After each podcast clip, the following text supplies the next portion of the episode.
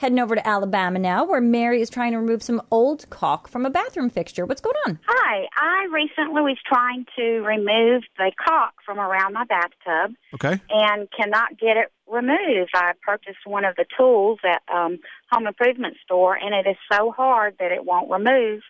And I'm worried about scratching the bathtub and the edge if I get a like a razor blade. Have you ever used a paint remover to move remove layers of paint? Yes. Okay. Well, just like a paint remover will strip paint, there's a product called a caulk softener, and the caulk softener uh, gets applied to the caulk, and it sort of reliquefies it, softens it up, and makes it a lot easier for you to scrape it out.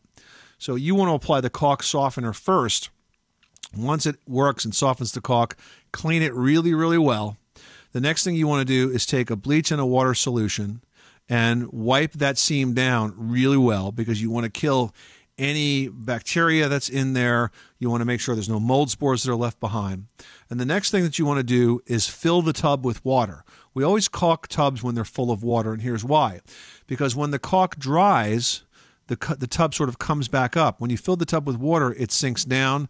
When you put the caulk in, uh, let the caulk dry, then let the water out, the tub comes back up and compresses the caulk, and it's not likely to fall out again or pull apart again at the seam. Okay? So those are the steps you want to follow. Start with the caulk softener, wipe it down with bleach and water, fill the tub with water, caulk it.